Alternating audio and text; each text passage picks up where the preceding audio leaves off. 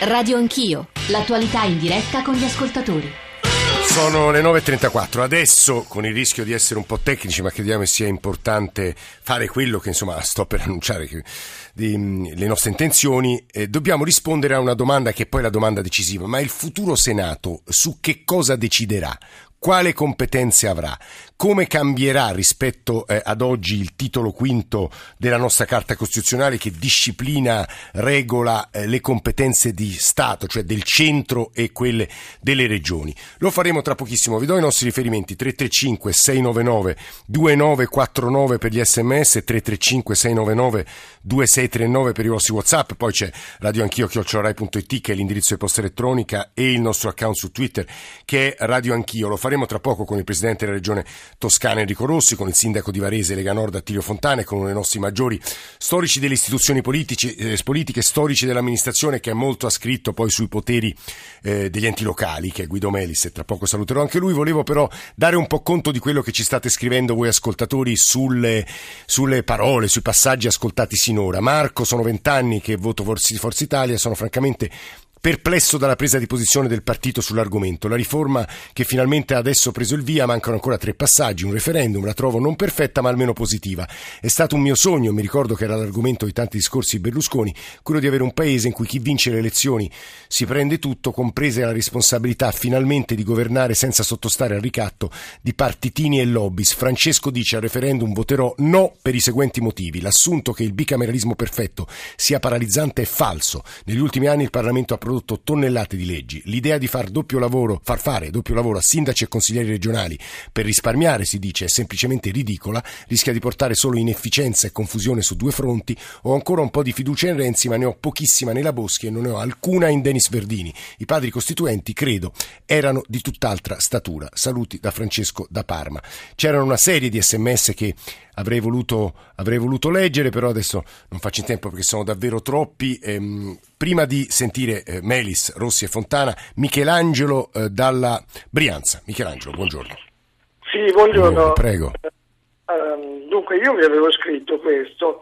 Eh, il Senato rappresenta le regioni. Uh, diciamo da un punto di vista proprio come organismo federale.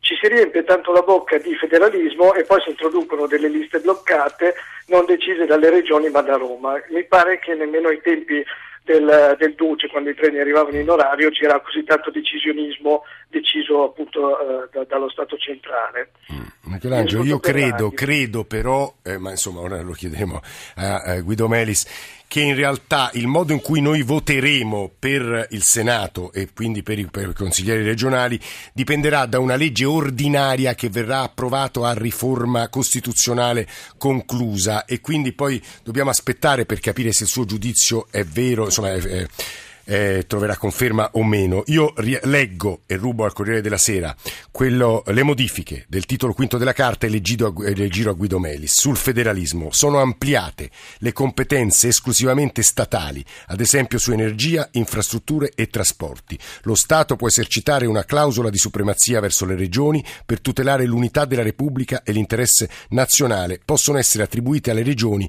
forme di autonomia su temi come lavoro e formazione professionale, giustizia di di pace, territorio. Professor Melis, buongiorno, benvenuto. Buongiorno, buongiorno, buongiorno a tutti. Eh, so che è difficilissimo, ma insomma proviamo a spiegare agli ascoltatori che cosa dovrebbe cambiare in questa complicatissima materia che è quella concorrenziale fra Stato e Regioni e che in questi anni ha provocato mille difficoltà e conflitti che sono finiti di fronte alla Costituzionale. Professor Melis. Guardi, c'è un libro recente del professor Cassese che ha appena esaurito la sua eh, il suo periodo di giudice costituzionale in cui uno dei punti cruciali è che la Corte Costituzionale italiana è da molti anni impegnata per lo più sul contenzioso Stato-Regioni, cioè la Corte che dovrebbe giudicare prevalentemente sui nostri diritti di cittadini è bloccata su questo tema. Perché? Perché il titolo quinto che è stato approvato, come lei sa, in una situazione particolare, solo da una parte del Parlamento. Sì, con soli quattro voti di scarto, esatto, di maggioranza esatto, dal centro-sinistra. Esatto. E che comunque io da sardo e da autonomista non posso certo condannare, perché si è trattato comunque di una legge importante, però il titolo quinto ha lasciato molte zone di eh, sovrapposizione o di confusione nella determinazione delle materie, nella determinazione delle competenze. Dunque esiste un problema su questo piano che è indubbio, è oggettivo, bisognerà rimetterci mano, lo dicono tutti. Io aggiungo che oggi il tema del rapporto tra il centro e le periferie, mi permetta di guardare un po' oltre l'Italia, sì. è un tema cruciale della società contemporanea, nel quale il centro sempre più ha bisogno di avere poteri di governo, eventualmente anche poteri di governo relativamente duraturi nel tempo. In Italia abbiamo avuto 127 governi in 150 anni di storia unitaria e quindi lei può immaginare qual è stata la capacità dei governi di imprimere dire, la, la direzione di marcia. E dall'altra parte bisogna che le periferie, cioè le autonomie, siano messe in risalto per costituire un bilanciamento dei governi e dunque abbiamo bisogno di potenziare insieme il centro e le periferie. A me pare che questa legge, sia pure con molti mh, mm, eh, punti sui quali si potrebbe discutere, non neanche io, insomma, so che è un compromesso, neanche io condivido tutto, però in qualche misura si muove in questa direzione. Però le faccio un'ultima domanda, poi vado a Enrico Rossi a Tirio Fontana.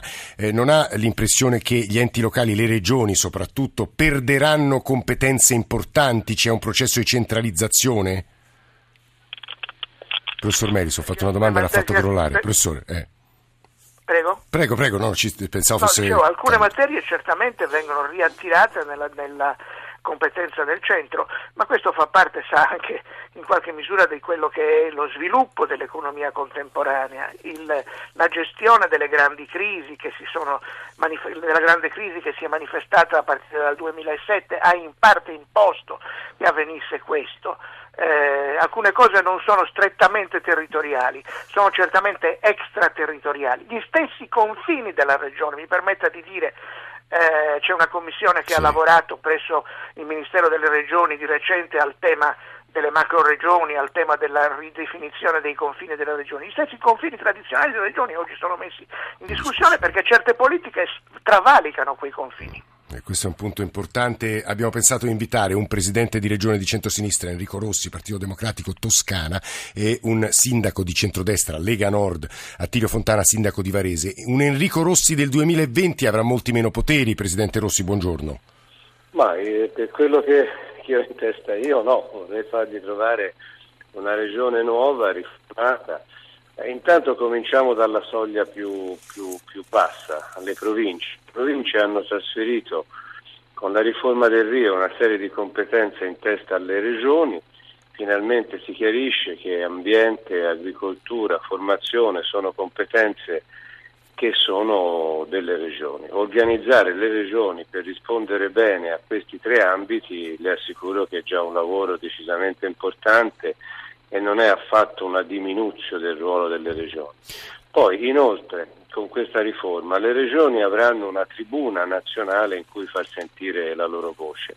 La crisi delle regioni dipende da tanti fattori, un federalismo impostato sull'idea degli staterelli che non ha funzionato, le classi dirigenti hanno avuto gli stessi vizi, a volte hanno anche accentuato i vizi del centro, come purtroppo vediamo anche ora però soprattutto le regioni sono rimaste strette come anche gli enti locali comuni nella morsa della crisi fiscale dello Stato per cui hanno avuto competenze ma lo Stato poi ha tolto i finanziamenti. Adesso avere una tribuna dalla quale far sentire la nostra voce io penso sia importante. Secondo diciamo, la corrente di pensiero, quella del Partito Comunista cui io, da cui io provengo, l'idea del monocameralismo e l'idea di un Senato che fosse rappresentante dei territori era un'idea antica Senta, e io per la prima volta la vedo realizzata e penso che da lì possiamo far mm. sentire sto, meglio la nostra Sto voce. per andare da Tirio Fontana e tuttavia c'è un punto che mi sembra decisivo, poi magari se abbiamo tempo lo girerei anche a Guido Meis perché mi sembra veramente rilevante. Allora c'è, viene rispettato il principio della devoluzione, verrà, che però verrà declinato in modo diverso dal passato con il rafforzamento di una sorta di federalismo differenziato. Prova a spiegare agli ascoltatori che cosa potrebbe succedere. Le regioni è... più virtuose, eh, no lo dico e finisco, eh, le regioni più virtuose dal punto punto di vista dei conti pubblici potranno chiedere e ottenere più poteri, ad esempio in politiche sociali, attività politiche del lavoro, formazione professionale. Questo significa che c'è il rischio che il centro-nord diventi sempre più autonomo e il centro-sud governato da Roma. È vero o no, Presidente Rossi? Ma, eh, diciamo che bisogna che ciascuno si metta alla prova. Eh, io sono intenzionato a fare la campagna elettorale per il referendum confermativo chiedendo le autonomie speciali, cioè l'applicazione dell'articolo 116 della Costituzione così come riformata che consente su materie importanti come istruzione, formazione, lavoro, ma anche governo del territorio, la Toscana sarebbe molto interessata anche alla valorizzazione dei beni culturali, consente di avere un'autonomia speciale. Naturalmente lo Stato centrale deve fare il monitoraggio, qualora non fossimo capaci di esercitare questa autonomia, lo Stato è giusto che ce la tolga e qualora non avessimo i conti a posto è giusto allora che lo Stato intervenga. Qui io credo che facciamo un passo avanti. L'idea di un federalismo, io poi non parlerei di federalismo, ma più sobriamente di regionalismo, uguale per tutti abbiamo visto che non funziona. Questo... Se ci sono regioni che hanno gambi più forti è giusto che corrano più veloci.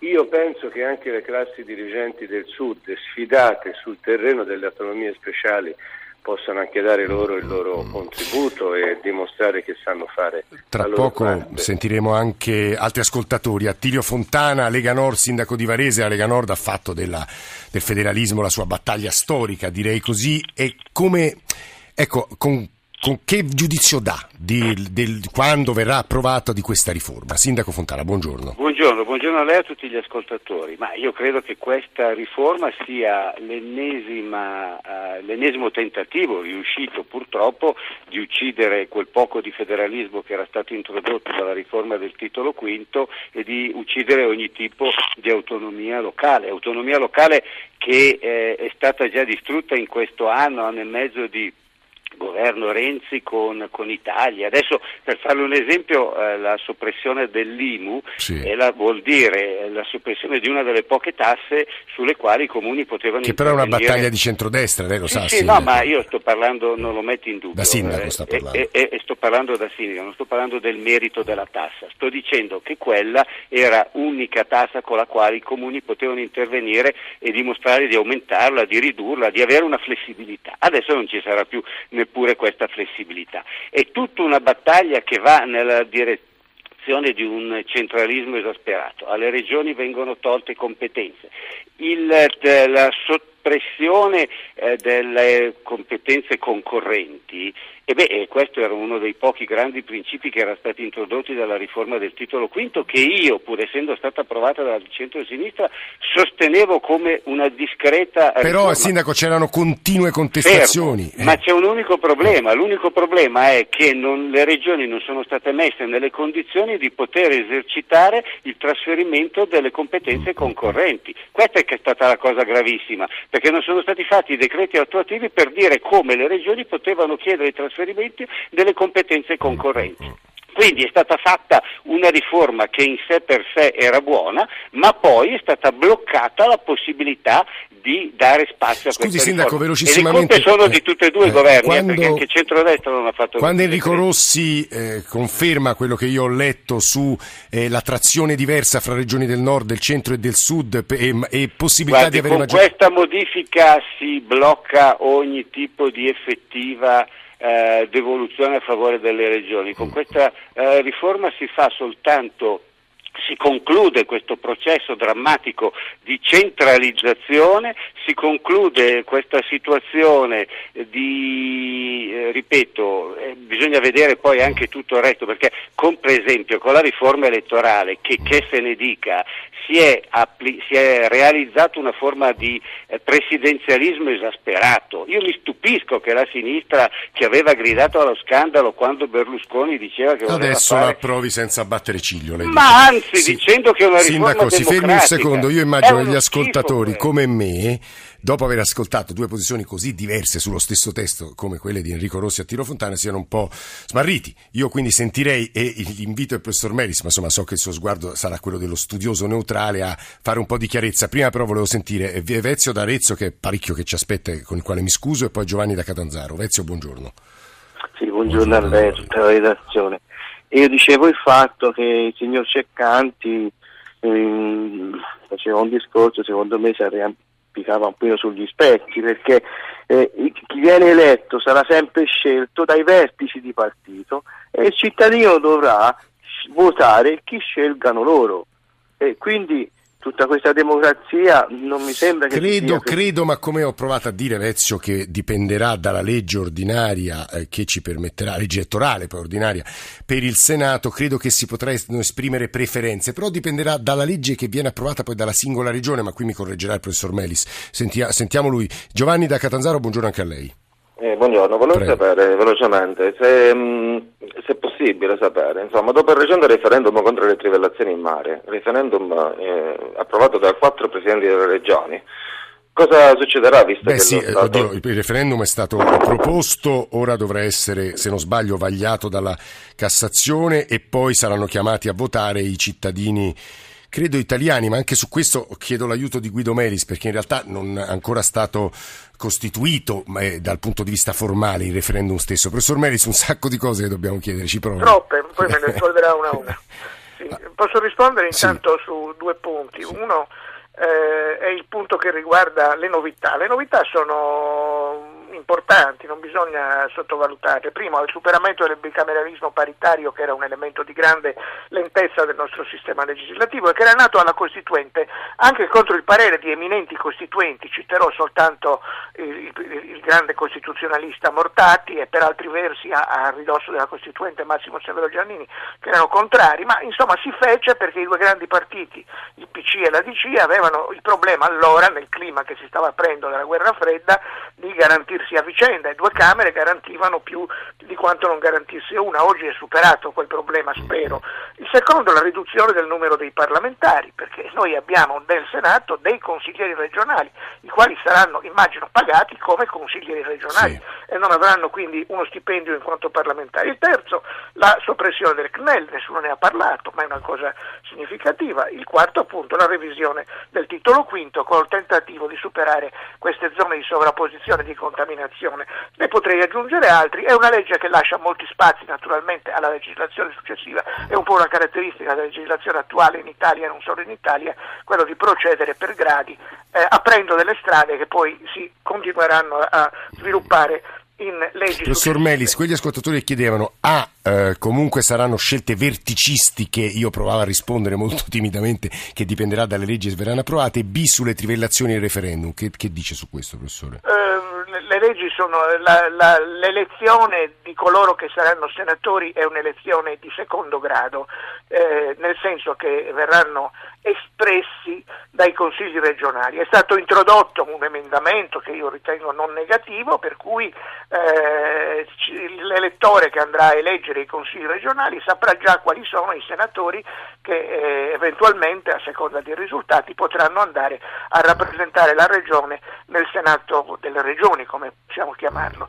Eh, io sono molto contrario, ed ero molto contrario, mi sono espresso anche pubblicamente sui giornali, eh, all'idea che i senatori potessero essere eletti come oggi direttamente dal popolo, si dice, perché in questa maniera avremmo avuto un Senato che si sarebbe sovrapposto al sistema delle autonomie locali, che ha già i suoi organi, la conferenza Stato-Regioni, non so se sopravvivrà, ma in ogni caso eh, il, il rischio sarebbe stato di due legittimazioni, i consigli regionali eletti in un modo e il Senato eletto in un altro modo, con regole diverse, in tempi diversi, eh, persone diverse. Ciò avrebbe creato inevitabilmente un cortocircuito istituzionale. Il sistema delle autonomie ha diritto e, e credo che sia giusto che si esprima direttamente eh, attraverso i suoi Come uomini, sempre, i suoi organi e le sue correnti. Come, Guido Melis, eh, professore di storia e istituzioni politiche alla Sapienza di Roma che state ascoltando, come al solito lo misureremo nel tempo, negli anni, e tuttavia ad Enrico Rosso, presidente, Enrico Rossi, presidente della Regione Toscana, una risposta a quell'ascoltatore sul referendum delle regioni e anche alle obiezioni molto puntute di Attilio Fontana, la chiederemmo e poi chiude Attilio Fontana. Presidente non voglio, Rossi. Non voglio meravigliarla, ma e magari mi faccio subito nemico qualche collega, ma le politiche dell'energia devono avere un piano nazionale. Io rimprovero il governo nazionale di non averlo mai fatto.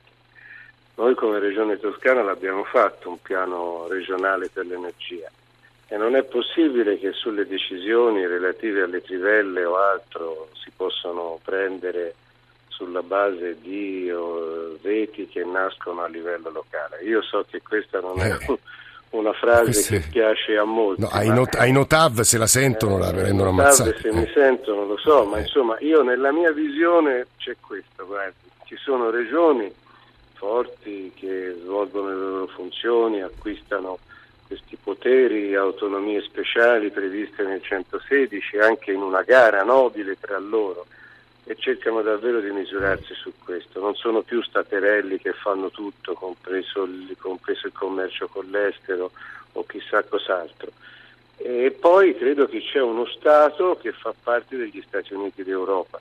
Semmai bisogna dire a questa politica nazionale, al Parlamento nazionale, di non avere discusso forse finora quali sono i poteri che si devono delegare a uno Stato continentale come dovrebbe essere. Scusi Presidente Rossi, per essere molto brutali e franchi, se eh, Roma decide di mettere degli impianti petroliferi sulla costa adriatica e tutte le regioni adriatiche si oppongono, lei sta con Roma, questo ci sta Ma dicendo. io credo che sto con lo Stato, io credo che tocca allo Stato decidere. Eh, tocca allo Stato ascoltare attentamente le regioni, le autonomie locali, ma è stato giusto reintrodurre anche il principio di supremazia dello Stato perché si vive nello Stato italiano. Casomai lo Stato italiano a sua volta dovrebbe devolvere una serie di poteri agli Stati Uniti d'Europa.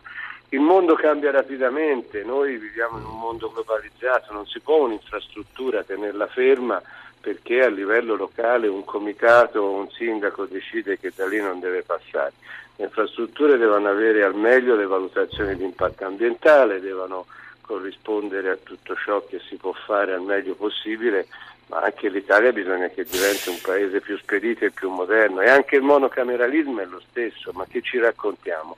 Noi viviamo di decretazione, di decretazione d'urgenza, si facciano le modifiche ai regolamenti della Camera e si stabilisca che la decretazione d'urgenza, essendoci una Camera sola, è giusto che non ci sia più. E allora il Parlamento riacquista una nuova forza e una nuova autonomia. Insomma, io credo che tutto poi dipende da come verrà applicato soprattutto le riforme sono, istituzionali. No? Sono, sono, affermazioni fatte... quelle di Enrico Rossi, eh, destinate, se lo dico anche qui con, immen- con, grande cautela, però a suscitare dibattito. Immagino che Attilio Fontana, sindaco di Varese, Lega Nord, abbia anche qui una posizione molto distante. Fontana. Stupisco, questa è la vera anima della sinistra centralista, statalista, dirigista che viene a galla, che magari si nasconde sotto un po' di cipria come è stato negli anni scorsi quando la sinistra era la principale fautrice del federalismo o una delle principali fautrici del federalismo e adesso guarda caso riviene fuori quella che è la vera anima.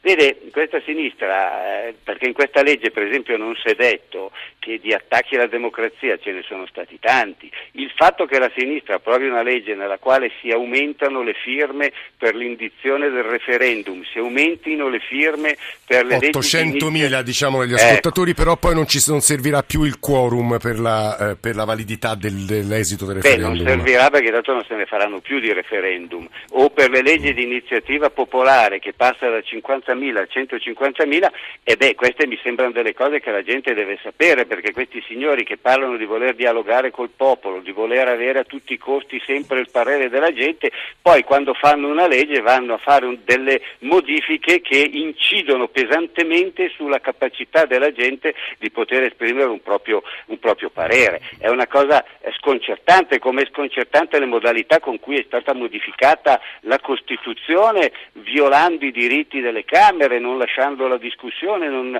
cancellando gli emendamenti, sono state fatte delle cose tipiche di un potere autoritario che sta, che sta venendo avanti e, e, che si sta rappresentando in maniera eh, violenta. Vede, ma ritornando al discorso che facevamo prima sul centralismo, mi permetto di leggere un passaggio. Veloce, siamo in chiusura. Sì, sì, del documento che l'Assemblea dei Sindaci, eh, per lo più in mano al centro-sinistra, eh. Eh, quindi perché in Lombardia l'Anci Lombardo è nelle mani del eh. centro-sinistra.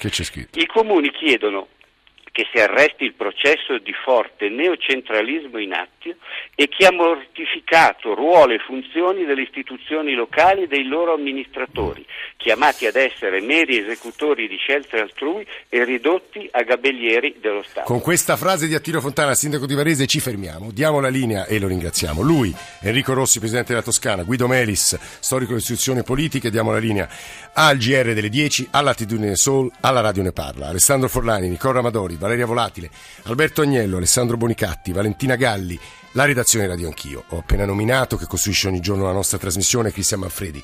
Ne è il regista in console stamane Fulvio Cellini, Antonio D'Alessandri, Gianni Tola.